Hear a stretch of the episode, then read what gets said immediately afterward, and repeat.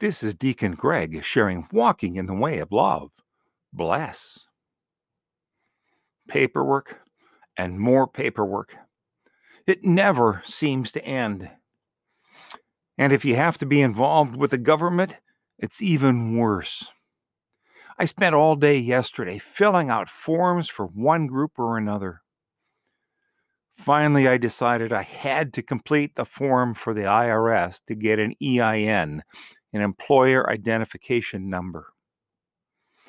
I have been on their website before, and while the form seems very easy to complete, there was one question. Are you going to complete Form 8871 under Section 527? It was a yes or no answer, but what the heck are they asking? I was able to locate the instructions to fill out the form, of course, not the form, but the instructions didn't answer if I needed to fill it out or not. I've been frustrated several times before and quit looking. Well, today I had to get it done. And after three hours of looking, I found the answer. No, I didn't need to fill out the form.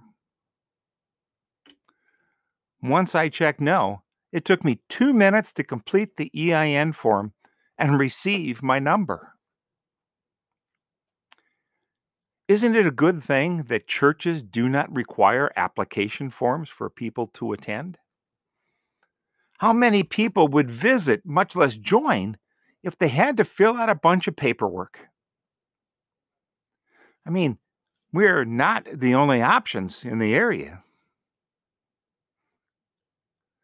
Can you imagine when somebody asks Jesus into their heart that God would say, Wait a minute, you need to complete some paperwork first. I mean, I can't just let anyone join the family, can I? Many of us do not try to recruit others now. Think how hard, much harder it would be if we had to assign someone from the church to help them navigate the paperwork. And what would we do if they got turned down? But how lucky are we that God says all you have to do is ask, and you're in.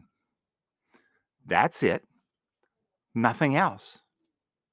And God begins to bless their, our lives right away. He doesn't make you wait. He is there the instant we need Him,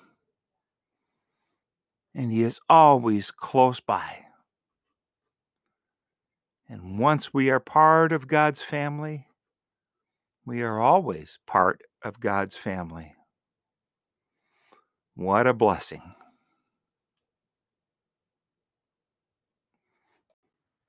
Thank you for joining me on my walk in the way of love. Until next time, may you stay safe and healthy, and let us live in the Lord's blessings.